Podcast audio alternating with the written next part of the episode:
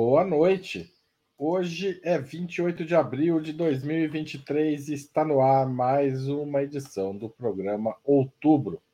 Ontem, a imprensa noticiou que Lula escolheu um novo nome para o Gabinete de Segurança Institucional, o GSI. O convidado para substituir o ex-ministro Gonçalves Dias, o general G. Dias, é o também general Marcos Antônio Amaro dos Santos com 65 anos, o general Amaro ocupou a Casa Militar durante o segundo mandato da ex-presidenta Dilma e chegou a ser descrito nos bastidores como sombra da mandatária. A escolha, no entanto, quebrou a expectativa de alguns de que o governo Lula tomasse duas outras atitudes possíveis: extinguir o GSI definitivamente ou colocar o gabinete sob o comando de um civil, o que, aliás, ocorreu ocorre ainda sob a gestão do interino Ricardo Capelli. Esse é um dos assuntos que vamos debater hoje, em outubro, que tem uma pauta variada. Também vamos falar do convite a Bolsonaro para a Feragre Show, das CPIs do Congresso e da, do convite que também foi que, que não, não se materializar, materializará da presença de Tarcísio de Freitas no 1 de maio das centrais sindicais. Para debater estes temas, agradeço demais a presença do trio de hoje. José Genuíno, histórico militante da esquerda brasileira, ex-deputado federal e ex-presidente nacional do Partido dos Trabalhadores. Vanessa Martina Silva, jornalista, editora da revista Diálogos do Sul, colaboradora do site Opera Mundi, mestranda do Programa de Integração da América Latina, o PROLAN, da Universidade de São Paulo, e Pedro Marim, editor-chefe e fundador da revista Ópera. Pedro Marim é autor de Golpe à Guerra, Teses para Enterrar 2016 e coautor de Carta no Coturno, A Volta do Partido Fardado no Brasil. Em nome de Opera Mundi, cumprimento os três convidados e também informo que faremos o possível para ler eventuais perguntas da audiência, com prioridade aquelas realizadas por membros de nosso canal no YouTube ou que forem acompanhadas por contribuições através do Super Chat e do Super Sticker. Vamos à primeira pergunta de hoje. Como vocês avaliam a provável nomeação do general Amaro para o GSI? Lula perdeu a chance de montar um ministério sem militares? O que essa nomeação sinaliza sobre a relação do presidente com as Forças Armadas? Começo por José Genuíno. Obviamente.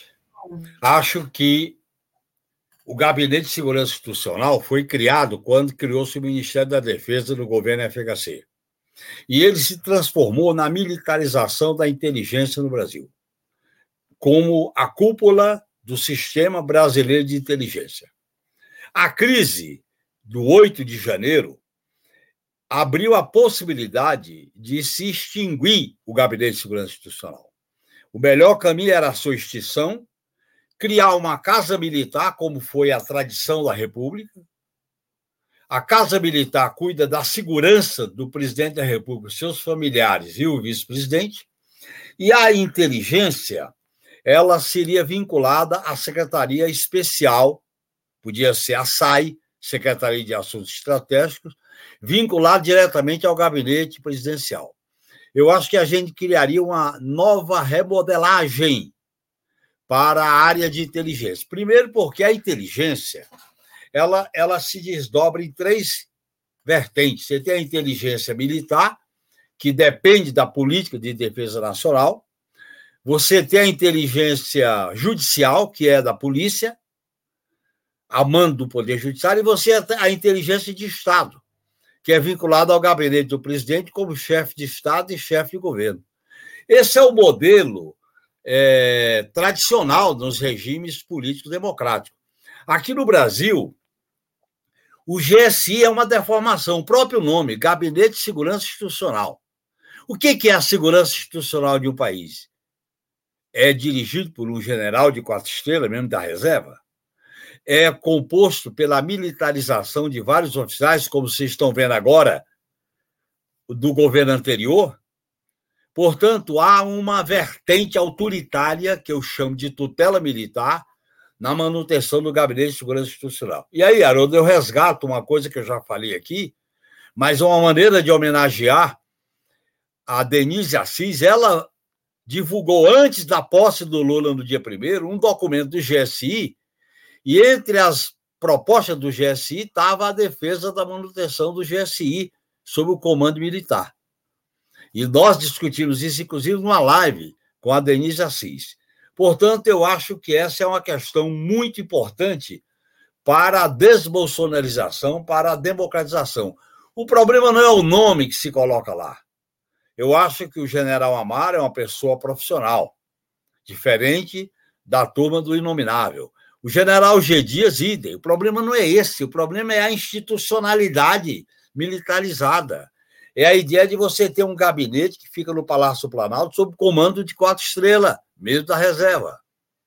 Então, é, é, é, é uma maneira de não enfrentar o problema. Eu acho que isso foi parte do acordo que o Lula fez, por isso que não teve transição, em que ele nomeou o Zé Múcio para ministro da Defesa, ele manteve o critério de antiguidade para nomear os comandantes das armas, rompeu esse com a atitude do Arruda no 8 de janeiro, mas manteve o da Marinha e da Aeronáutica, e agora parte desse, parte do que foi divulgado desse acerto político, para não ter conflito com os militares, é manter o Gabinete de Segurança Institucional. Portanto, eu discordo. Desde antes da posse do Lula, eu manifestei a minha opinião de extinção do gabinete. Você reorganizaria a inteligência do país com a outra configuração política. Inclusive, aquela medida provisória que o governo mandou, de reestruturação do governo, podia ter incluído a, extinção do, do GSI. E eu acho que o mais adequado é vincular a ABIN à Secretaria Especial de Assuntos Estratégicos, em vez de ir para a Casa Civil. Porque, veja bem, você não pode ter a inteligência na, na, sob o comando de um ministro, porque ele fica um super-ministro. Não pode estar sob o comando militar, porque os militares exercem a tutela, porque a inteligência não é qualquer coisa, a inteligência é a área mais sensível de um governo principalmente para orientar as decisões do presidente da República, para desenhar cenários, fazer as escolhas políticas. Portanto, se essa for, se for verdade que ele já convidou e vai nomear, eu acho que ele está perdendo uma grande oportunidade política de remodelar a área de inteligência com princípios democráticos, funcionais, porque esse, essa ideia de um sistema único, que é o CISBIM, sobre a cúpula militar, isso é a velha tese da comunidade de informação que tinha na cúpula o SNI. Muda-se os nomes, mas a matriz autoritária da tutela fica mantida. Eu acho que é um erro a manutenção do GSI. Nós temos condições de distinguir. O general Gonçalves Dias, ele era um general correto, ele era leal Lula. Mas olha bem, quando ele entrou no palácio, no dia 8 de janeiro, ele ficou sem saber o que fazer. De um lado tinha a turma que ele conhece da tropa, e de outro lado tem a lealdade ao Lula. Ele não fez uma limpeza geral, não ordenou a prisão daqueles vândalos, e aí foi ingênuo. E nessa área de inteligência, não se pode ser ingênuo. O preço pela ingenuidade é muito alto. Portanto, é minha avaliação. Eu defendo isso publicamente acho que nós estamos perdendo uma chance de fazer uma mudança mais estrutural nesta área. Vanessa. Bom, muito bem. É, pouco a acrescentar ao que já trouxe o Genuíno aí de uma forma brilhante, mas observar algumas questões, né? O Capelli, que está aí como interino no GSI, está fazendo um trabalho extraordinário, porque retirou quase 90 pessoas aí nos últimos dias foi anunciado isso, quase 90 pessoas, maioria militares, que estão abrigadas neste guarda-chuva, que é um cabidão aí de, de, de abrigar militar no GSI. Isso é importante, é algo que o Gonçalves Dias não conseguiu, barra não teve tempo, barra vai saber o que aconteceu. e ele não, fe não fez, não tomou uma medida como essa. É, a possibilidade, né, e a, havia uma linha, mesmo dentro do governo, solicitando, e a gente ainda não sabe se a nomeação vai realmente ocorrer, e se vai ser, em que moldes ela vai ocorrer, mas havia essa, essa expectativa de que é, o GSI pudesse ou acabar ou ser desmilitarizado, e eu concordo totalmente com a, a, a colocação do Genuíno. É uma oportunidade perdida, e oportunidades como essa, quando são perdidas, dificilmente retornam, né? Quando a bola quica, ou você bate para o gol, ou ela sai para o escanteio e você vai ter só tiro de meta. Então, é uma, é uma questão é, muito, muito, muito difícil essa, só que nos coloca um, um, panorama que eu acho que é mais grave, até pior do que ter este general, do que ter os generais aí no comando, no, no comando do GSI, que é uma perspectiva golpista que se abriu e, de certa forma, é, a própria posição, a, a, queda do Gonçalves Dias deixa um cenário de vulnerabilidade escancarada do governo. Por quê? Porque as, a CNN revela imagens completamente manipuladas, distorcidas, numa quase uma fake news, porque a fake news também ela é, é ela é múltipla. Ela tanto é você criar uma mentira, como a CNN também fez, né, no caso do Antonov, dos aviões ucranianos. Ela pode ser criar uma mentira, ela pode ser distorcer um fato e manipular para que a gente, enfim, tenha uma outra visão sobre os acontecimentos. Isso também é um tipo de fake news, mas pode ser, um, pode ser também uma questão de você colocar um cenário, desenhar uma narrativa paralela, que foi o que foi trazido aí com essa criação, que é uma criação. Você vai lá e edita, é quase um documentário. Você fez o que você quis, um documentário artístico.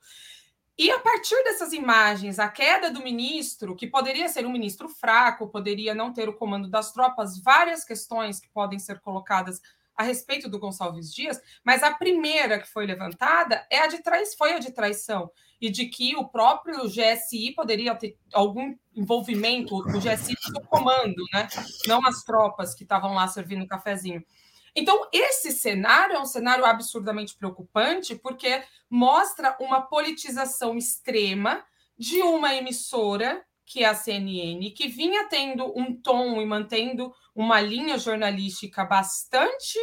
É, uma linha jornalística sólida, então era até dissonante com a CNN internacional, só que agora dá um giro e começa a fazer manipulações numa ação objetiva e efetiva de atacar e de atacar e minar aí, é, desestabilizar é a melhor palavra, desestabilizar o governo. Então, muito cuidado, me parece, com esse tema dos militares, com todas essas questões que vêm sendo colocadas, porque me parece parte de algo para além do próprio, do próprio general G. Dias. Pedro Marinho, tem ambiente para não nomear um general para o GSI?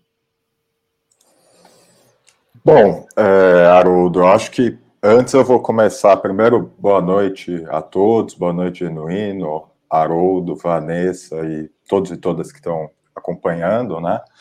É...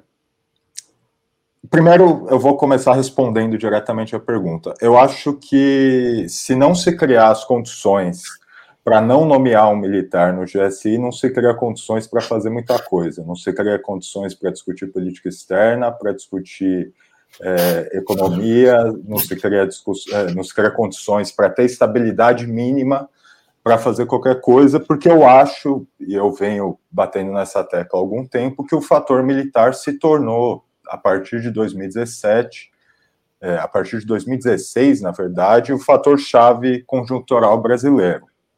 Então, eu acho que é, com os militares ou se enfrenta ou se enfrenta. A, a, outra, historicamente, a gente já viu isso em diversas ocasiões, situações em que se tentou é, tomar meias medidas em relação aos militares, é, tomar medidas de, de contenção do furor golpista, e isso não adiantou. É, o caso mais óbvio disso é 64, quando o Jango é, decide não resistir por não ter condições, e realmente as condições eram terríveis, e as condições eram terríveis, entre outras coisas, porque Jango confiou nos militares, confiou num dispositivo militar que existiria ali, de militares legalistas, é, e aí, no momento do golpe, decidiu que não, não haveria resistência, porque não queria derramamento de sangue, e o sangue escorreu e segue escorrendo há muito tempo, né? É, agora, quanto ao GSI especificamente, eu acho que tem um, um, um, alguns dados que são interessantes é, para o público, né? O, o, GSI, ele é criado ali no, no governo Fernando Henrique, em 1990, e o Fernando Henrique é, também Não, é 97, ou é 97, Pedro. Em 90, 99, eu acho, não é isso, Genuíno? É, é, não, é 98, 99, por aí. 99. Isso. E, e, e, o, e o Fernando Henrique, ele criou também um. Teve também uma ação importante no tema militar, que foi a criação do Ministério da Defesa.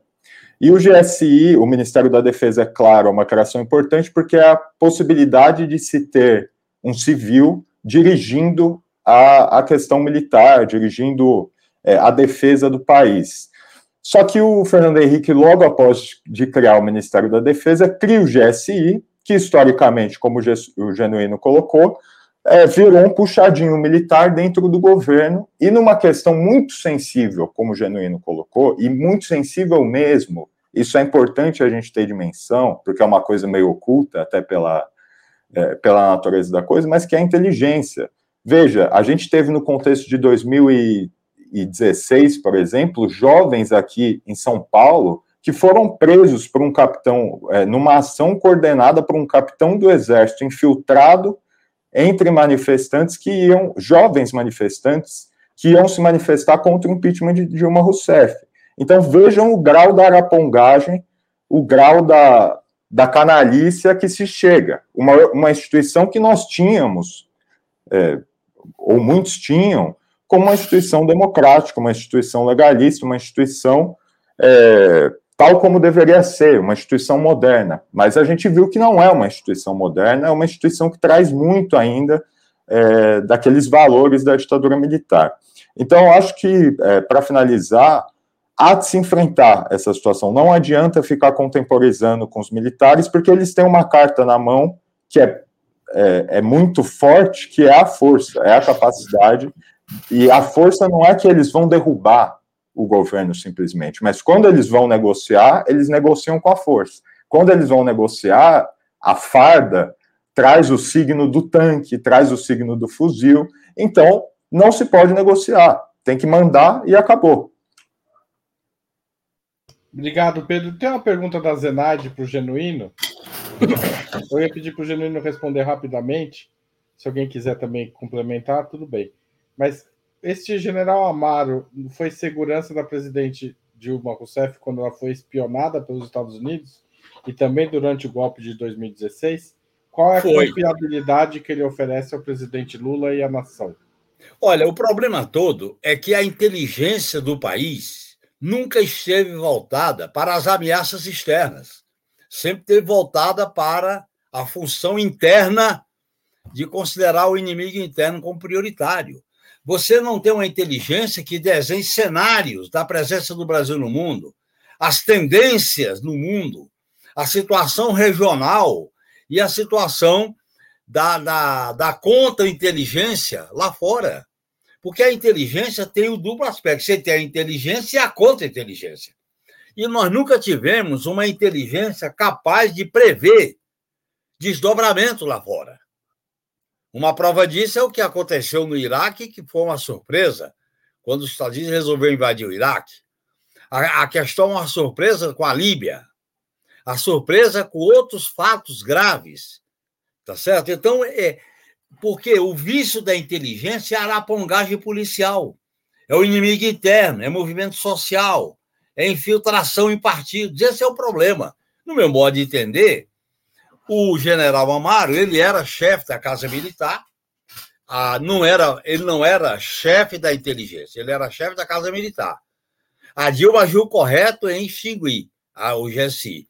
A inteligência estava com a BIM, mas a BIM tinha que ter sido reestruturada para uma secretaria especial, que é o que eu proponho agora através da Secretaria de Assuntos Estratégicos, que é a inteligência estratégica de cenários, tendências, eventualidades, para dar poderes ao presidente da República para se antecipar. E isso não aconteceu nesses fatos que a Gerard colocou. Tá certo. Obrigado, Genuíno. Alguém quer complementar alguma coisa, Vanessa, Pedro? É, eu gostaria de fazer um. Pode, Vanessa, por favor. Não, já vai, já começou. Se começou antes, vai. Depois a tá Vanessa bom. fala. É, eu acho que tem um, um elemento que é um problema de como o mundo civil lida com o mundo militar muitas vezes. Isso também é histórico. O Jango foi um desses, um desses elementos, o Getúlio foi um desses, um desses, elementos, etc.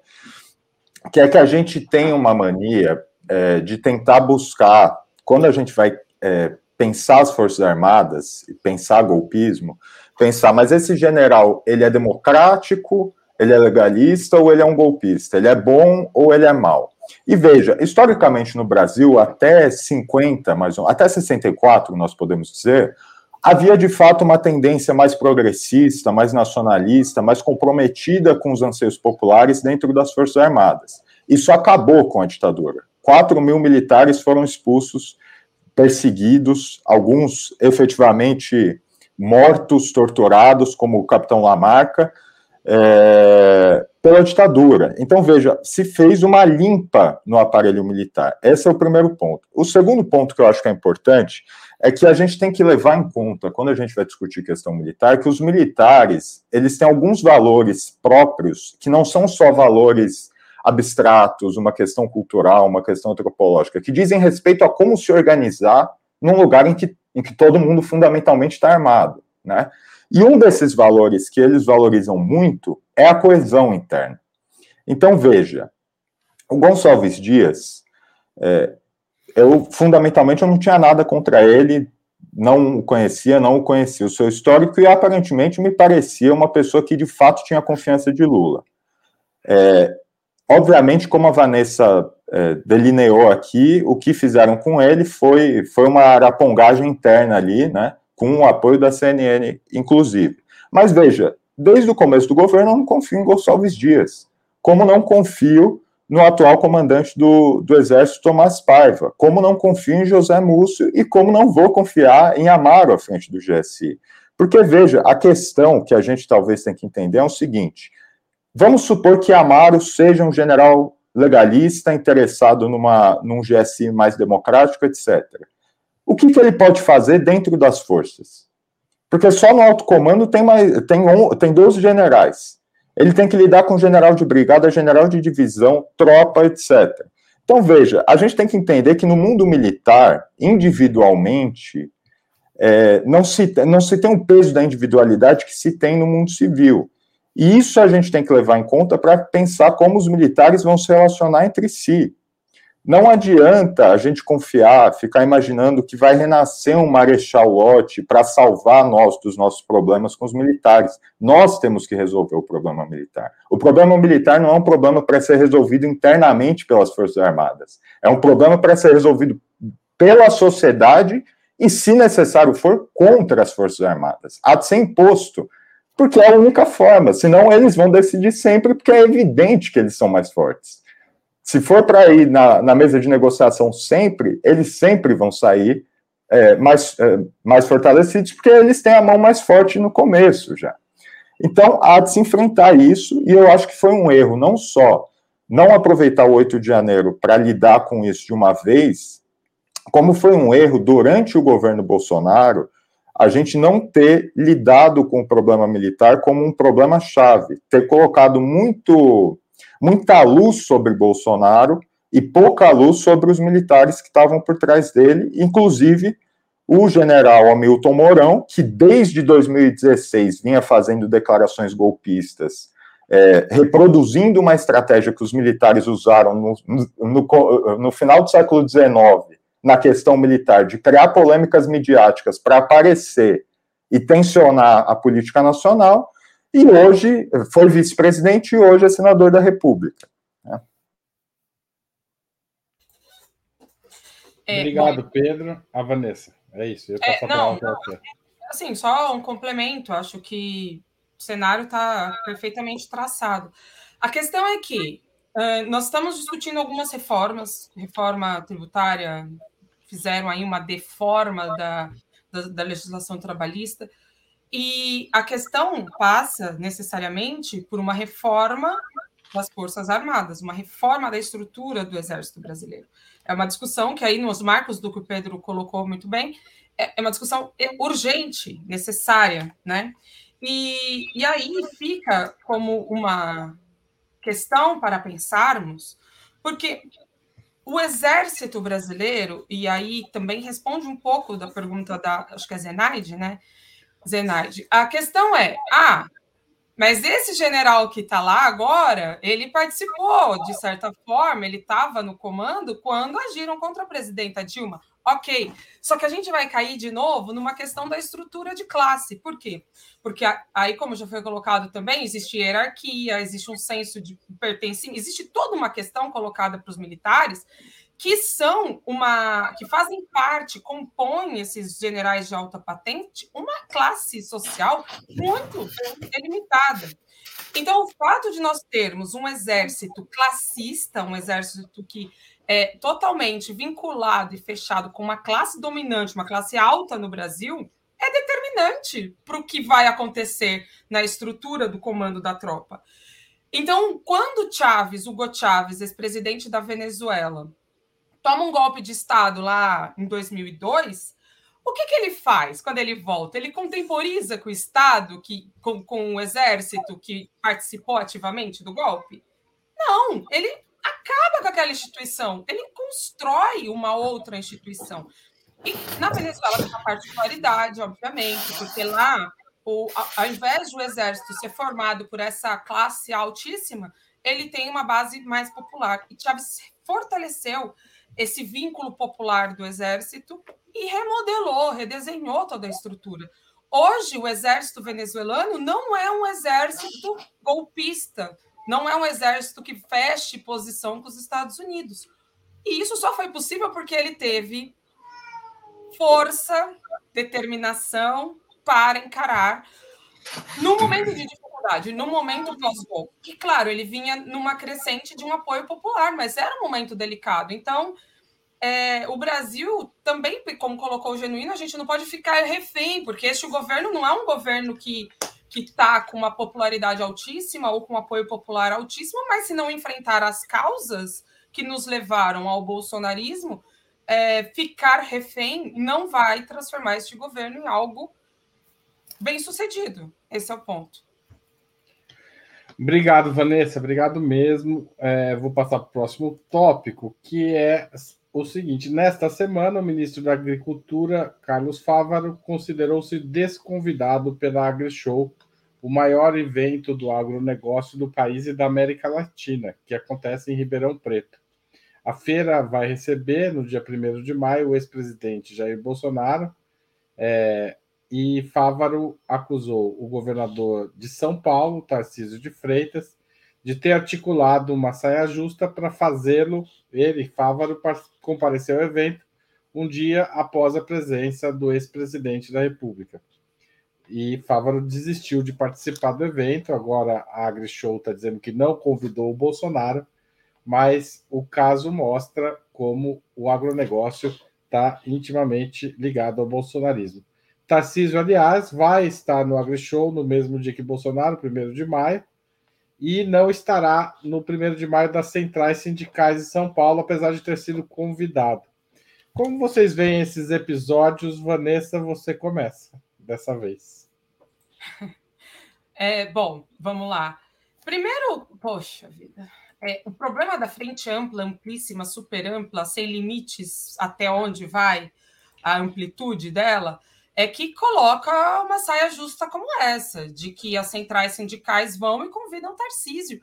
Tipo assim, isso é uma excrescência. Como é que você pode, num palco do Dia dos Trabalhadores, que é um dia de luta, e, e acho que é, embora ok que seja um dia de não trabalho, mas não deveria ser considerado um feriado, né? É um dia de luta, tem que ter organização, mobilização, enfim. Agora, convidar o Tarcísio de Freitas para este episódio é uma assim, uma sacanagem tremenda com o trabalhador. Não é a questão da política ou se a gente tem que compor com um grupo, com outro, trazer um grupo ou outro é que este episódio, este dia, é marcado por uma luta dos trabalhadores. Então, é uma aberração. Mas pior do que convidar o Tarcísio de Freitas é o Tarcísio de Freitas não ir para ir no AgriShow se encontrar com Bolsonaro. Então, assim, é um tapa na cara das centrais sindicais.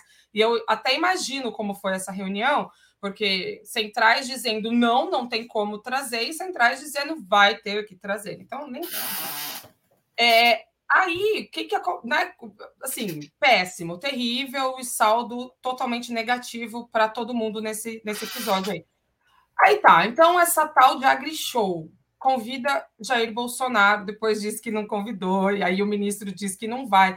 E, esse, e, e aí esse, o fechamento do, do agro com o Bolsonaro, o bolsonarismo, é algo tão contraproducente que eu estou tentando achar aqui. É, que assim, quando o, o ministro diz que não vai, um setor fica completamente bolado. Por quê? Porque é um setor que precisa diretamente de política pública. O setor do agro é um dos mais vulneráveis, um, um dos mais. É, um, é isso, um dos mais voláteis aí com relação ao governo. E imagine que eles esperando que, que esperando que o governo pudesse anunciar novas linhas de crédito, etc, etc, o governo diz: ok, eu nem vou mais, eu nem vou. Então, dar palanque para Bolsonaro num momento desse, numa situação dessa, indica nitidamente duas coisas. Uma, o agro é fascista. Dois, o agro é fascista, fechado com Bolsonaro. E três, o agrofascista. É, falei duas, mas são três. O agrofascista fechado com Bolsonaro sacrifica a própria economia em defesa da sua ideologia. Então, apontar, trazer os financiadores, que aí tem já uma linha que coloca que os, os financiadores do ato de 8 de janeiro não são assim grandes empresários, grandes, mas são vários pequenos empresários. Ok, então precisa ir atrás desses ah, vários pequenos ou médios produtores, etc., e chegar no agro e produzir e fazer aí um confronto aberto e direto, porque no limite isso vai nos trazer problemas sérios.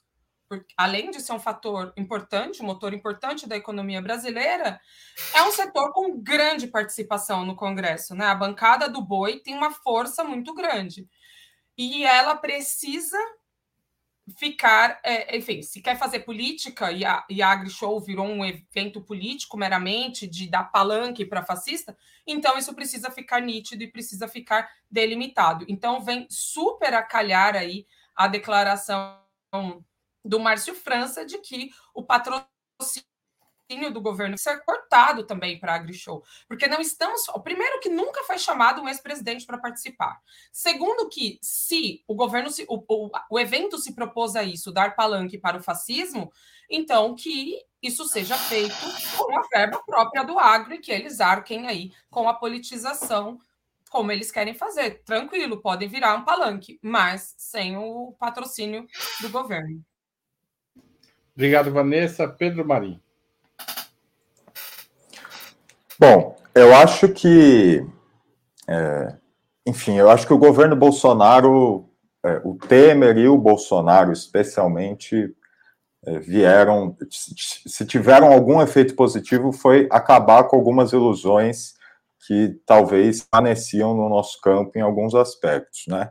E uma dessas ilusões eu acho que diz respeito justamente ao, ao, ao agrobusiness, ao chamado agronegócio, embora também seja uma ilusão que renasce, né? E que continua renascendo. Porque, veja, é, há um discurso em relação ao agronegócio, por ser, pelo agronegócio ter tomado, é, enfim, o tamanho que tomou e pela importância que ele tem no que, se, no que diz respeito a trazer reservas internacionais para o Brasil, que é, uma, é uma, um discurso do agro moderno, o agro, os, e, e, veja, não é só o agro é pop da, da, da Rede Globo, essa coisa terrível e nojenta que a gente é obrigado a ver na TV, mas também um discurso de o, existe o bom agronegócio, os grandes do agronegócio, e existem os lumpens do agronegócio, esses pequenos produtores, etc. Veja, é verdade que existe uma, uma diferença. Esse grande, por exemplo,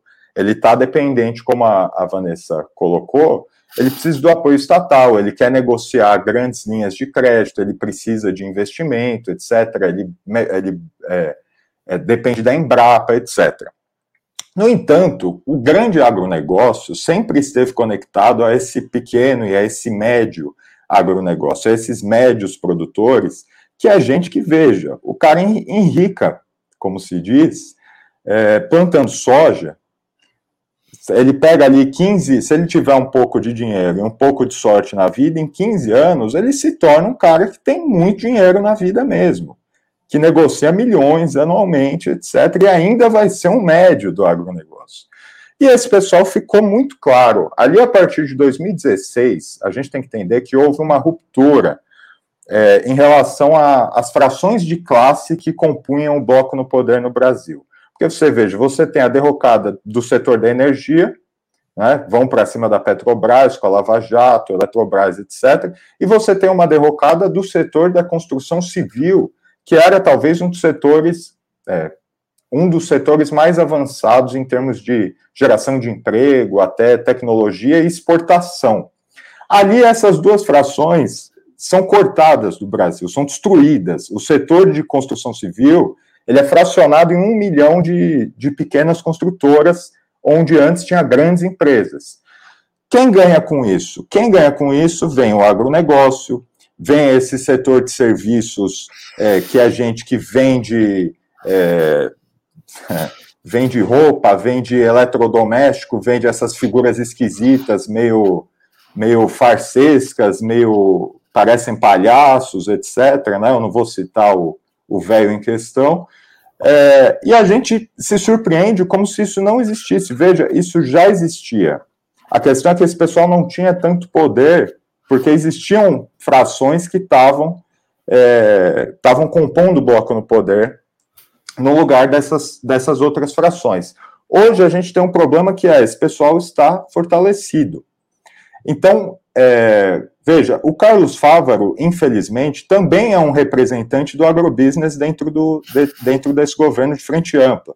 As declarações do ministro sobre a CPI do MST, me desculpem, é, é, revelam justamente que de moderno, é, de é, de, de, de, bem apessoado, de respeitoso, de fino, o agronegócio não tem nada. O agronegócio representa o que é mais arcaico no Brasil, o que remete a 1500, remete a, a, a, ao uso de, de mão de obra escrava, remete a uma classe dominante que nem, nem se assustando com o que aconteceu no Haiti, com a Revolução Haitiana, achava que a solução era acabar com o escravismo. Não, era uma classe dominante que achava que tinha que chicotear mais o escravo, que tinha que bater mais, que tinha que fazer uma lei de terras que expulsasse aqueles que conseguiram um pedacinho de terra é, das terras que conquistaram. Então, veja, é, aí também é, um, é, um, é, é, uma, é uma questão que o governo tem que lidar muito bem. Tem que aprender a abater um pouco. Ironicamente, me parece que o ministro Carlos Fávaro, ao anunciar que não vai, e ao anunciar que ninguém do governo vai em nenhum dia da AgriShow, é, ironicamente ele toma uma medida correta, apesar de ser um representante do agronegócio, porque é isso, não dá, não tem condição. É, o governo não é mais Jair Bolsonaro, o agronegócio tem que entender isso, certo? Ah, embora eles queiram, mas não é. Obrigado, Pedro. José Genuíno. Em primeiro lugar, Haroldo, foi um erro grave as centrais sindicais convidarem o governador de São Paulo para o 1 de maio. O 1 de maio é um, é um dia de luta e de festa, e tem a ver com quem defende os interesses da classe trabalhadora. Esse ecumenismo, que às vezes orienta algumas centrais sindicais a preparar o 1 de maio, é um equívoco. Assim como é um equívoco, setores do governo se orientaram por uma política de conciliação nacional. Olha, a disputa política é muito profunda e radical. É claro que nós temos que governar fazendo disputa, deixando claro qual é o nosso lado. Acho correto que o governo aprenda que essa ideia de união nacional, o próprio lema, união e reconstrução, devia ser reconstrução e transformação, não é a política dominante, porque a própria classe dominante toma iniciativas de mostrar os seus dentes. E se nós não mostrarmos alguns dentes, vamos ficar na defensiva.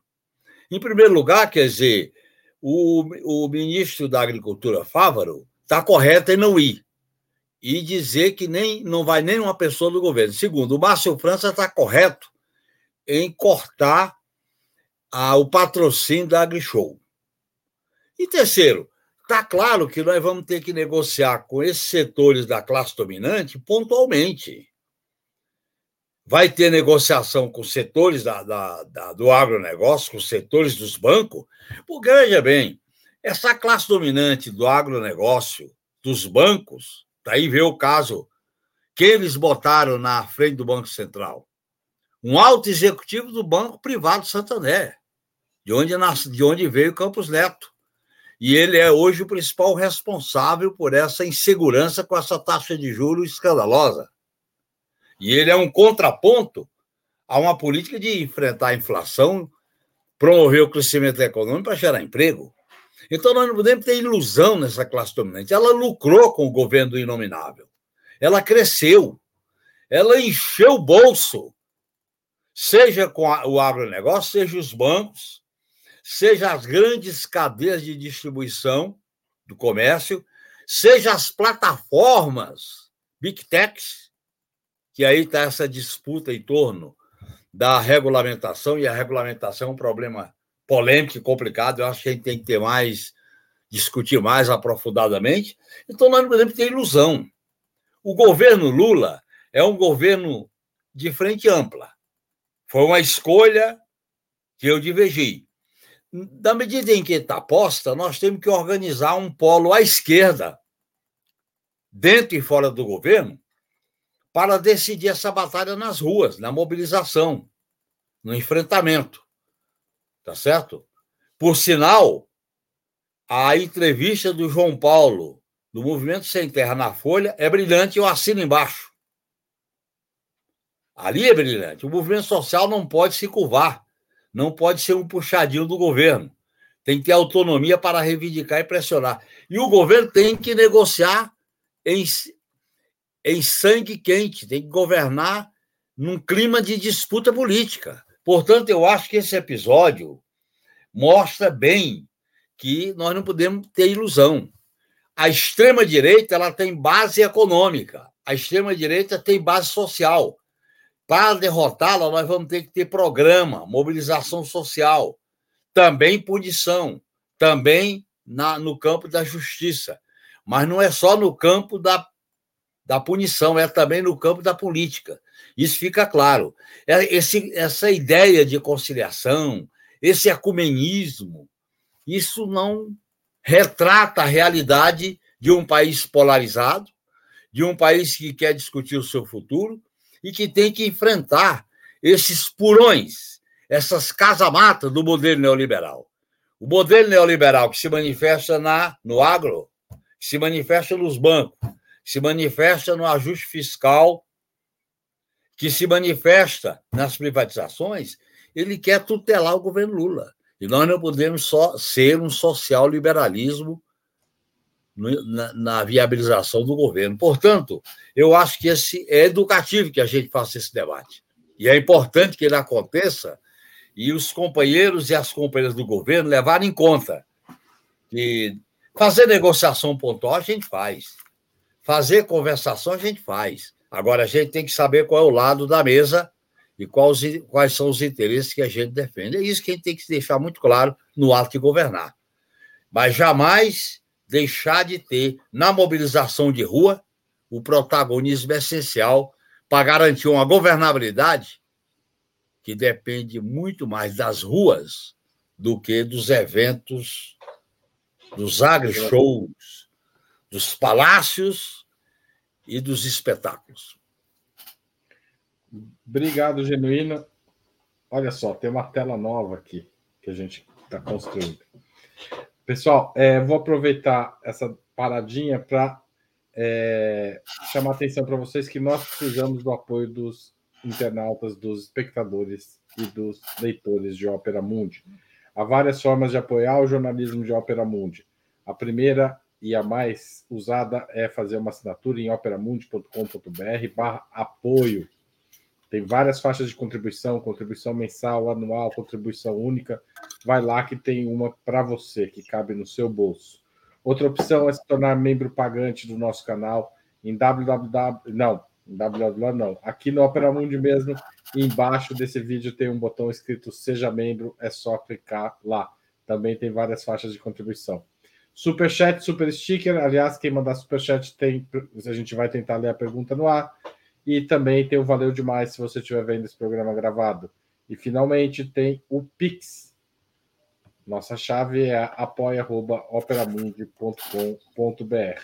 E por falar em fake news, Tarcísio de Freitas, supra mencionado na questão do AgriShow, também irritou o governo federal porque um secretário seu, Lucas Ferraz, comunicou à imprensa que a empresa ucraniana, fabricante de aeronaves Antonov, pretendia investir 50 bilhões de dólares em plena guerra no Brasil e teria desistido por conta de falas do presidente Lula sobre a guerra na Europa.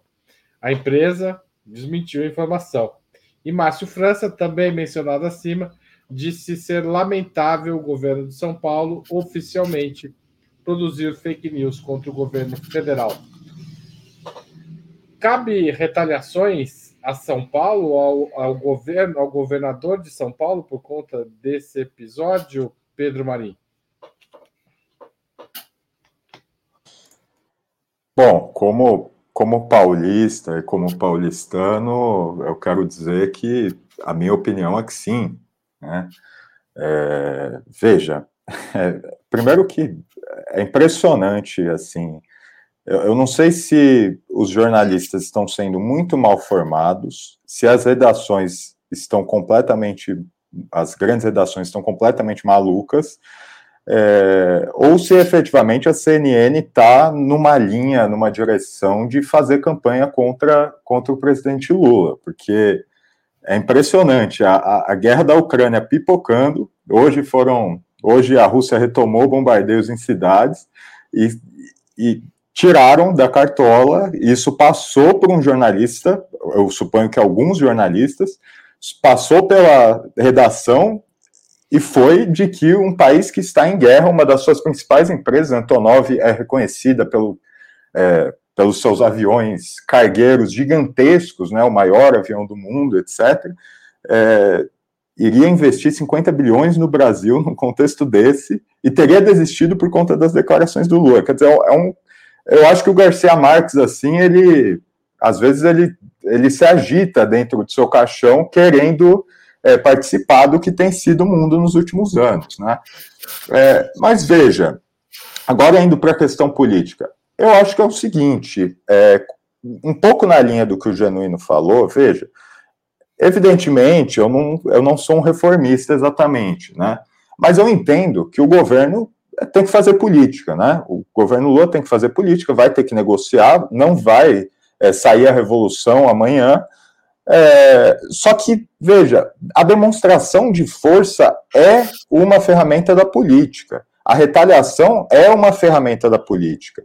Eu compreendo que o Lula, nos dois primeiros, nos dois primeiros mandatos, é, não tenha usado tanto, mas eu acho que o Lula tem que compreender, o governo como um todo, tem que compreender que aquele tempo de, um, de uma nova república que está sendo criada, etc., aquilo acabou com Temer e com Bolsonaro. Com o golpe de 2016 e com Bolsonaro, aquilo acabou. Nós voltamos a uma situação em que é, o que nós vínhamos chamando de normalidade não existe mais. E agora o conflito está na mesa da política. A guerra volta é, a ser uma das variáveis na política.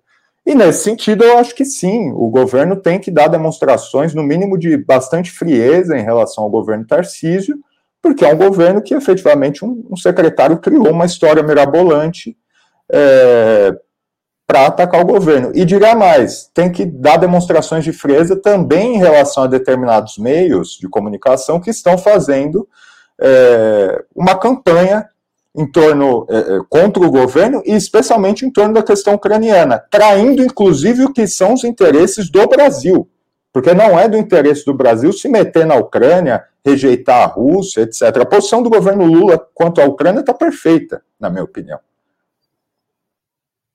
Tá certo. José Genuíno. Olha, o governo tem que governar fazendo enfrentamento, polarização e defendendo o governo, as suas políticas sem ilusão. Essa ideia que pintaram o Tarcísio como uma direita civilizada, entre aspas, é uma nova roupagem para o Bolsonaro. Isso é um equívoco. É Tarcísio, Zema e vai por aí afora. Isso é um equívoco. Esses caras têm interesses, têm lado.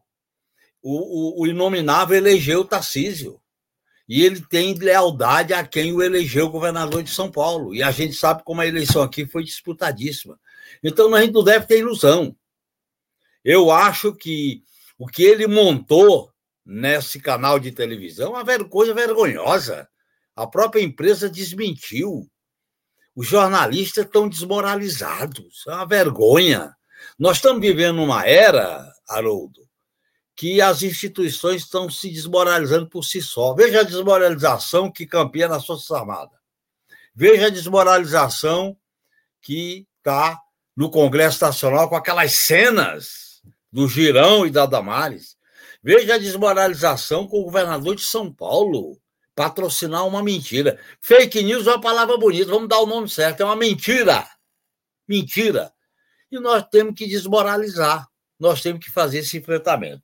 Portanto, eu acho que o governo, nesses 100 dias que já passaram, tem que aprender. Não é ecumenismo, não é conciliação nacional, nós temos que ter reconstrução e enfrentamento. Para isso, nós temos que ter um programa que priorize a pauta do povo, ter um programa que enfrente o, as diretrizes do, do movimento e do modelo neoliberal. Tem que fazer alterações nesse pacote fiscal do Haddad para tirar as travas, destravar os investimentos estatais e o crescimento econômico. E a gente ter uma política muito clara a quem nós vamos se ligar, a quem nós vamos apoiar. Isso é muito claro, porque eles têm isso. A direita, o Haroldo, Pedro e Vanessa, está deixando isso claro para nós. E se a gente achar, e aí não precisa ser sectário, não precisa, nós não estamos numa situação de ir para o enfrentamento global, mas nós temos que crescer num caminho de prioridades para a pauta popular, de prioridade para as articulações mais importantes no Congresso Nacional. Nós temos que ir para essa CPI, CPMI, para enfrentar e botar a luz dos golpistas, que vai desde 2021, desde a eleição do Inominável, voltando mais atrás. Eu acho que nós temos que ter uma postura combativa, uma postura mais quente, uma postura não de paz e amor. A governabilidade, ela passa por uma por uma chapa quente.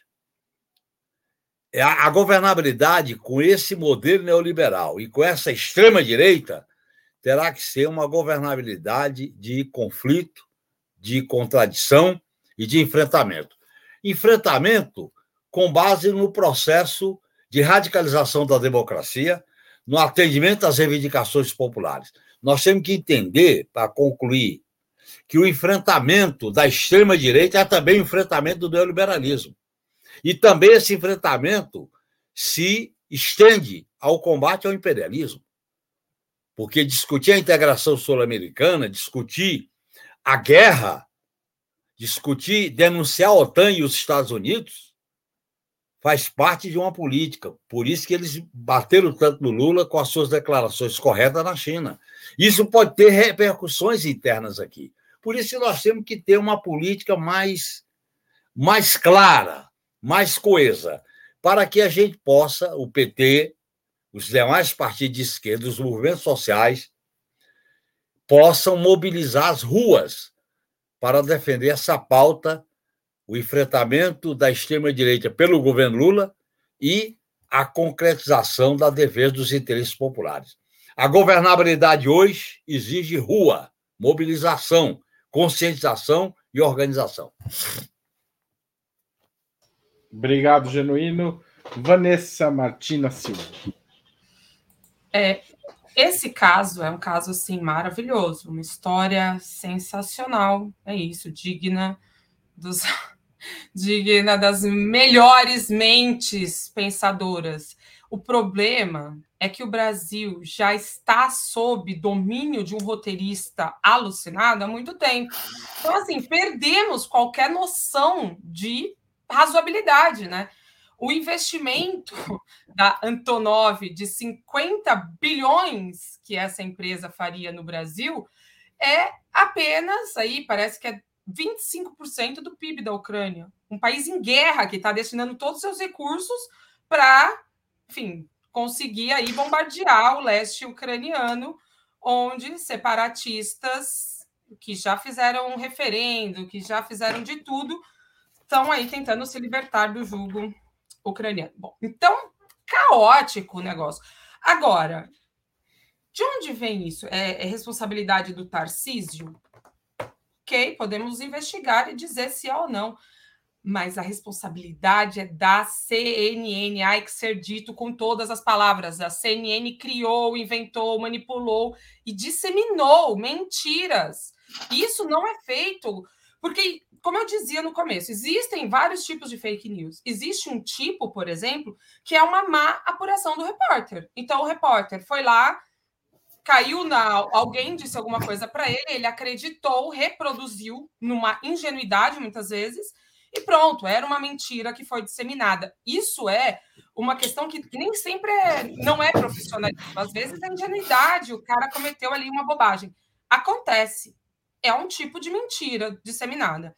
Mas esse tipo da CNN é diferente. Percebam que às 17 horas e 44 minutos, eu fiz uma busca no site da CNN para ver se ainda estava a matéria lá. E veja só, não só as três matérias estão no site, como tem uma que diz: é, Antonov nega ter representantes no Brasil, ponto e vírgula. Governo de São Paulo diz ter se reunido com eles. Ou seja, eles estão, mesmo após o desmentido da empresa, isso foi publicado on, ontem, não, dia 26, quase meia-noite. Então, mesmo depois da empresa dizer que não tem representante, que essa história é uma alucinação, eles colocam uma nota dizendo que o governo de São Paulo disse que se encontrou. Então, assim, como é que pode? Os caras não têm representante, mas o governo de São Paulo sustenta. E aí está o problema da CNN, porque é um jornalismo que a gente chama de jornalismo declaratório, baseado apenas na fala de pessoas, e você não comprova. Isso gera essa situação que, na verdade, qual é o crime disso aqui? Porque poderia ser o caso que eu falei, é uma má apuração, o cara ligou o outro confirmou e você deu notícia. Não é, sabe por que não é? Primeiro, porque a CNN tem muito staff, muito dinheiro para produzir investigação. Não é o caso de empresas pequenas, de, de, de quase fundo de quintal, é, eu chamo de jornalismo artesanal, como é o caso aí de Diálogos do Sul, a própria revista Ópera, que a gente faz na unha, na raça, duas, três, quatro pessoas. Não, a CNN tem fôlego de investigação. Só que essa narrativa, e acho que é o próximo tema que a gente vai entrar, essa narrativa aqui de dizer Antonov nega, mais governo reitera, isso dá munição para a CPMI, que está sendo armada aí pelos bolsonaristas, porque, na verdade, não importa se é ou não. Importa a narrativa. Então, eles vão printar que a CNN e a matéria segue no ar, como eu disse, né? Hoje às 17h44, governo de São Paulo e Antonov confirmam, bababá, não sei o quê, investimentos ucranianos que teriam sido suspensos após fala de Lula. E o teriam aqui é uma coisa que eu tô falando, né? Eles colocam no afirmativo. Então, isso é parte, e aí eu vou dizer com todas as letras, é parte de uma tratativa, de uma tentativa de golpe articulado aí com forças que temos que descobrir quais são. Por quê? Porque eles saem com essa matéria, né, uma matéria completamente desestabilizadora para o governo, simplesmente com o objetivo de gerar buzz, gerar barulho nas redes bolsonaristas. Isso acontece no dia 26 do 4. Então, aí são três matérias. A imprensa inteira repercute, todos os jornais repercutem. O que é repercutido assim não vai ser desmentido, porque a pessoa que soube, e até tem uma cidadã aqui no, no chat, né, falando, não, porque ia gerar não sei quantos empregos. Isso que já foi ouvido, compartilhado, que saiu em jornais de grande repercussão, jornalismo profissional, etc., é tomado como verdade. Até você desmentir, enfim, você não consegue, porque você não vai ter o alcance que esses caras tiveram. E a gente tem que casar, casar isso com o fato de que foi a CNN, com seu repórter, aí muito suspeito, quem, enfim, criou a narrativa do, do, do GSI no 8 de janeiro. E, e, isso, e isso, que é uma coisa que também tem que ser dita. Vejamos, no dia. No dia. Carrega rapidinho, vai, por favor. No dia 13 de abril, a embaixadora dos Estados Unidos, Elizabeth Bagley, Bagley é, esteve lá na CNN parabenizando a equipe por um jornalismo fantástico, sensacional, extraordinário. Gente, não, desculpa, não existe coincidência, não existe coincidência na política, e muito menos num caso como esse. É, e é isso, né? Você junta várias narrativas, a questão da Ucrânia, os discursos do Lula contra é, a posição do, entre aspas, Ocidente, Europa e Estados Unidos com relação à guerra, mais uma fake news, mais questão econômica e pronto, você criou a bomba de, de mentira e a bomba de desestabilização do governo. E a CNN mantém essas notícias lá. Não tem uma tarja, deveria ter uma tarja de mentira, fake news, invenção, erramos. Não, segue o texto segue tudo como se nada tivesse acontecido. A pessoa vai lá, vai procurar e vai achar num site como a CNN uma informação e vai dizer se tá aqui é porque é verdade. Obrigado, Vanessa. Vamos para a última pergunta da noite. Justamente a, a questão das CPIs. Essa semana acaba com a praticamente certeza de que teremos pelo menos duas CPIs difíceis para o governo federal. A CPMI do 8 de janeiro e a CPI do MST. Quais os riscos e oportunidades que essas CPIs trazem para o governo? É, genuíno, de novo. Não são difíceis. Depende de como nós vamos atuar. Em primeiro lugar, não existe nenhuma denúncia, nenhuma irregularidade em relação ao passado do MST. Eles querem criar um fantasma, um terrorismo midiático parlamentar para perseguir o futuro do movimento. Eu concordo inteiramente com a entrevista do João Paulo na Folha de São Paulo, uma entrevista corajosa, clara e contundente. Portanto, eu acho que essas ameaças nós temos que tirar do limão a limonada. Colocar um time de luta competente, coeso, para fazer esse enfrentamento. E eles vão, claro, eles vão criar mentiras, narrativas, e nós temos que deslegitimá-los, desmontá-lo, fazer o enfrentamento como o Silvio Almeida fez ontem com aqueles com aquelas cenas deprimidas, deprimíveis, deploráveis. Isso que tem que a CPI, eles vão querer fazer um espetáculo e nós devemos transformar num espetáculo do MST contra o latifúndio, a injustiça no campo, valorizar o MST. Sobre a CPMI, do 8 de janeiro, essa aí é mais fácil ainda, viu, Haroldo? Primeiro, nós temos que botar luz nos golpistas, desde quando começaram a se articular na eleição do Inominável. Botar luz nos acampamentos em frente aos quartéis. Botar luz no trio de generais que estava no Palácio do Planalto, Heleno, Ramos e Braga Neto. Botar luz no que foi o dia 8 de janeiro, que começa no dia 12 de dezembro. Aquele, aquela ameaça de atentado no aeroporto. Portanto, nós temos que ir para cima. E aí mostrar quem financiou, quem articulou. Isso vai ficar claro quebrando sigilo telefônico, quebrando sigilo fiscal, chamando para aprovando as convocatórias. Então é o seguinte: se essa, essas duas CPIs estão tá revelando uma coisa. Aquela ideia que o nosso governo ia ser uma espécie de repetição de 2003 é equivocado. É um governo de enfrentamento, de conflito, e nós temos que ter posição clara de como fazer esse enfrentamento. No Congresso, nas ruas, na mídia, sem ter ilusão. Não será um governo de paz e amor, não será um governo de conciliação nacional, e será um governo que nós vamos crescer enfrentando a pauta econômica, a pauta social e a pauta institucional. Essa CPI do, do 8 de janeiro, Haroldo, Pedro e Vanessa, nós temos tudo para que para o limão virar uma limonada. Vamos pegar todos os relatórios do ministro Alexandre de Moraes. Vamos pegar todas as investigações da CPI do Distrito Federal. Tem material de sobra para a gente colocar o governo como um todo, do inominável, no banco dos réus. Agora, se a gente ficar com plurido, com medo, na defensiva, aí eles aproveitam e sangram. Nós temos que fazer o enfrentamento democrático dessas duas CPIs.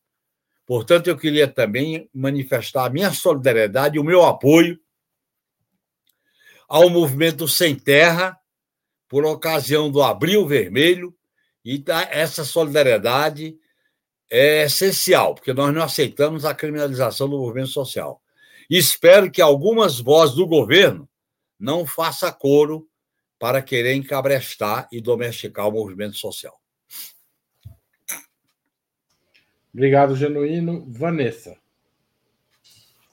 Muito bem. Bom, isso, essa, terminando aí essa fala do Genuíno, né? Isso seria o pior dos mundos, essa ideia de botar um cabresto, sei lá, de fazer qualquer coisa para minar as articulações do MST, seria o maior erro da história. Já tivemos tantos. O Ronaldo Botelho mandou aqui, né? Ah, os deputados governistas precisam disputar o discurso da CPI do MST e canalizá-lo para denúncias sobre a nocividade do agronegócio predador. Ótima ideia. É, é por aí que a, que a coisa tem que caminhar. Tem que mudar a narrativa. E as duas CPIs, na verdade, pouco importa o conteúdo delas. É, o que importa é a guerra de narrativas que se cria, né? A CPI da Covid, que também o Leonardo Costa agora acaba de lembrar aí, a CPI da Covid deu em quê? deu em pizza. A maioria das CPIs acaba em pizza. Mas o que foi importante ali? Foi importante tudo que se jogou à luz, tudo que se, que se despejou na sociedade brasileira, que inclusive acompanhou aquela CPI com um interesse muito importante. Então, assim, canais e canais retransmitindo as discussões, é, vários, várias contas de Twitter repercutindo e, e, e também cobrindo. Então, isso foi importantíssimo para que a gente conseguisse, na sociedade, uma narrativa de que o governo Bolsonaro sim cometeu um genocídio, sim foi responsável pelas mortes, sim tentou desviar recursos. Então, tudo isso foi importante. Mas a guerra é uma guerra de narrativas. Então, é a força de redes sociais, né? E o governo tem tomado um pau, tem perdido de, de muito longe. Essa, essa disputa não é de hoje. Se não se atentar a isso, vai ser um problema. Porque não importa o que é dito, a verdade, o que é. Não importa, não importa. Importa é, são os vídeos que o Eduardo Bolsonaro vai gravar, dando show ali, falando qualquer sorte de impropério, de absurdo, não existe mais decoro parlamentar, como pudemos ver. O próprio Eduardo Bolsonaro foi, xingou parlamentar, ameaçou de bater e nada aconteceu. Nicolas Ferreira, nada aconteceu. Então, não existe decoro parlamentar. o que a gente pode esperar disso é um show de horror, ainda mais porque é CPMI, então vai ser assim, a, essa CPMI do, do 8 de janeiro vai ser um horror, tem, tem, tem, temos que estar preparados para, enfim, para o horror que vai ser, mas como nós temos que estar preparados? Toda articulação, eu acho que eu já falei isso aqui umas 20 vezes, toda articulação que foi feita para eleger o Lula não podia ter sido desfeita. Todos os grupos que foram criados no WhatsApp, Telegram, não sei mais que, que, que lugar, não podem, não podiam e não devem ser desfeitos. Tem que criar mais. Por quê? Porque a batalha das eleições foi uma, a guerra não foi vencida. E tanto não foi que é isso, a gente está discutindo, desculpa, mas isso é sexo dos anjos. Por quê? Porque a CPMI, embora algumas pessoas, inclusive o Renato Rovai, defendem a legitimidade, defendem que ela seja realmente realizada, qual que é o problema? Não precisa de CPMI, porque já está sendo julgado no âmbito da justiça. E é um âmbito da justiça. O Congresso pouco vai trazer aí a mais, vai levar. É, existe a possibilidade, ah, vai levar o Bolsonaro para depor. Mas ele tinha que ir prestar conta na justiça e não no Congresso. É, o general Heleno, o que, que o general Heleno fez, deixou de fazer. Cara, ah, mas o Congresso não pode mentir, porque senão pode perder. Como não pode mentir? O que aconteceu na CPM? O que aconteceu na CPI da, da Covid? Um monte de gente falou todo tipo de absurdo. Então, é um ponto de cuidado. Não precisava da CPI. Vai existir a CPI. Então, o governo, as forças sociais precisam se mobilizar antes deles e se mobilizar desde agora, que é o mesmo caso do MST, que está que tá procurando se, se mobilizar. Então, isso de o João Paulo, João, João Paulo ter ido falar na Folha é um ponto positivo, de, uh, enfim, vai ter agora a feira é maio, maio. Agora em maio tem a grande feira da reforma agrária aqui em São Paulo, que é o grande evento, que é onde o MST tem a oportunidade de mostrar para a sociedade qual é verdadeiramente seu trabalho, trazendo produtos de todo o país e todo tipo de, de, de conteúdo, né? Também artesanato, ou seja, um grande, belo, imperdível evento que, que vai fazer esse contraponto, essa discussão na sociedade. Importantíssimo. Agora, o governo precisa criar narrativas, precisa manter a narrativa, coisa que até agora está sendo muito, muito difícil de ser feita. E. É, bom, e é isso, né? Os, os, bolsonaristas nunca perderam as redes deles, embora tiveram, tenham tido uma perda ou outra, mas eles seguem mobilizados, seguem articulados e seguem com toda a fake news aí que eles geram diariamente. Pedro Marim, e as CPIs? Bom, eu acho que antes de tudo, enfim, eu também vou me solidarizar aqui com, com o movimento dos trabalhadores rurais sem terra. É, e eu acho que tem uma coisa que a gente não pode nunca perder de vista, né? Veja, é, o chamado Abril Vermelho, as mobilizações históricas do MST em abril, se dão em função do massacre de Eldorado dos Carajás, em 1996, em abril de 1996, é, no qual foram mortos 19 trabalhadores sem terra, né? E aí a gente tem uma situação é, em 2023, é, quase 20 anos depois, né? É, em que, enfim, se tem mais uma tentativa de ir para cima do, do, do, do MST, de criminalizar o MST, porque é isso que se trata. A gente não tem que ter. Quanto à CPI do MST, a gente não tem que ter dúvidas. A, CP, a CPI do MST é para criminalizar o movimento.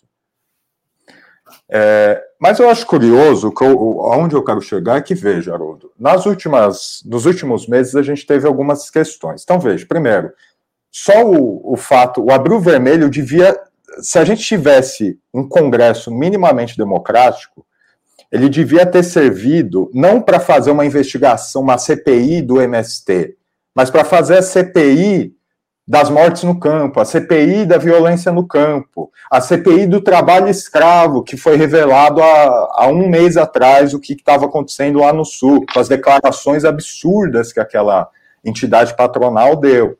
Entende? A CPI, talvez, dos ataques às escolas, Então, veja, é uma coisa. O, o, o, o, do desmatamento, o CPI do ouro que saiu da Amazônia, o CPI das coisas que importam para o povo, não a CPI do que um agrupamento de, é, desculpe, de fascistas, de reacionários, querem é, transformar num palco. E porque, veja, isso que aconteceu, por exemplo, a resposta que o, que o ministro Silva Almeida, ministro de Direitos Humanos e Cidadania, é, deu, aquilo é muito bom, mas veja, eu me sinto pessoalmente ofendido de ter é, representantes que vão lá entregar um bonequinho de um. Por uma questão, eu não, eu não digo nem os católicos podem se mobilizar com o tal do bonequinho do feto, mas ele é um representante do povo. Então, assim, é uma, é uma loucura, né? É uma coisa. Eu acho que a gente está na hora de traçar um limite, assim, né? E quanto à CPMI do 8 de janeiro, eu concordo, ambas eu concordo que há a possibilidade de fazer do limão uma limonada. Mas eu acho que para que isso seja feito, o governo não pode depender só da composição das CPMIs, do choque ali dentro da CPI. O governo deveria, os movimentos sociais, as centrais sindicais, ao invés de estarem é, querendo conversar com Tarcísio de Freitas, deveriam estar desde já mobilizando para tratar do 8 de janeiro, já que vai ter CPMI, que, então que tenha mobilização para tratar do que aconteceu no 8 de janeiro, para puxar é, é, é, é, a ficha dos militares envolvidos naquilo, e também para se mobilizar em relação à CPI do MST. E nesse sentido, eu acho que o governo, veja, foi um erro o governo não ter aproveitado o 8 de janeiro, é, para fazer uma limpa nas Forças Armadas, etc. Mas foi um erro muito maior, muito mais é, absurdo o governo sequer, o Lula sequer ter chamado uma cadeia de rádio e TV para se pronunciar sobre aquilo. Era o momento de ter feito aquilo. E agora eu acho que é um outro momento de fazer isso. Com a abertura da, CP, da CPMI do 8 de janeiro, eu acho que o Lula deveria ir para a TV, e deveria falar com o povo sobre o que aconteceu no 8 de janeiro e falar: isso vai estar agora sob investigação na CPI, vocês acompanhem, vocês acompanhem o que os seus deputados, o que os seus senadores vão falar naquela CPI, porque já ficou demonstrado nas pesquisas de opinião que a maioria do povo não apoia aquilo que aconteceu no 8 de janeiro. Então o governo tem que jogar peso em cima disso, tem que ir para o enfrentamento, mobilizar a sociedade mobilizar, os movimentos sociais têm que se mobilizar, as centrais sindicais têm que se mobilizar e pressionar também esses senadores e esses deputados, não só para que eles efetivamente voltem para a casinha, mas para que eles ao menos tenham a decência de se comportar como senadores e deputados, e não como palhaços de circo, é, homens, eu não sei, apresentador de TV, eu não sei o que, que eles acham que, que eles são. Mas tem que ter é uma questão, veja, não é uma questão de eu ser é, de esquerda. Eu não gosto do que o Janones faz também. Eu acho que tem que ter uma linha de decência. São deputados, são senadores. A coisa tem que ser discutida. A melhor coisa que o Silvio Almeida disse ali foi que ele foi quando ele falou: "Eu sou uma pessoa séria". Ali ele demarcou a linha. E eu acho que está na hora da gente demarcar essa linha com mobilização, com demonstração de força com demonstração de força na CPI, nas ruas, porque senão a gente vai continuar os próximos três, quatro anos é, patinando nesse, nessa lama, que se tornou, infelizmente, se tornou a política brasileira. Tá certo. Eu queria chamar atenção não só para a resposta para o senador Girão, mas também a resposta para Damares. Damares também tentou é, criar uma armadilha para ele e ele respondeu à altura é, citando o caso da, da menina de 10 anos explorada por, e impedida de fazer o aborto legal permitido no país. Né? Lembrando que o Brasil é um dos países que tem um, o aborto mais restrito é, do mundo. Alguns países islâmicos, alguns países islâmicos têm uma legislação mais restritiva ao aborto que o Brasil mas não é nem a maioria dos países islâmicos que no imaginário das pessoas são mais é, é, são mais é, são, são, teria uma posição mais contrária ao aborto. Então o Brasil realmente a gente já tem uma legislação terrível contra as mulheres, insuficiente e o pessoal quer mais. Bom, gente, eu queria agradecer a presença de vocês. Genuíno quer falar alguma coisa? Estou te Interrompendo, né? Não, eu queria, nessa, nesse final, prestar uma homenagem a um grande companheiro que faleceu há, há uma semana, que eu queria lembrar o nome dele, o Celso Horta, com quem eu estive preso aqui em São Paulo como preso político. Eu queria prestar uma homenagem a ele, aos seus familiares e aos seus companheiros e aos amigos. A cremação foi na Vila Alpina no sábado, dia 21, e vale a pena a gente lembrar. Celso Horta era jornalista, um militante que vem desde os anos 70, foi preso político, com quem eu compartilhei celas, angústias, greve de fome e muita esperança. Obrigado, Genuíno, por essa lembrança. Obrigado, Vanessa. Obrigado, Pedro Marim. Boa noite a todo mundo que acompanhou, comentou, etc. Valeu. Bom final de semana e bom primeiro de maio para todos vocês.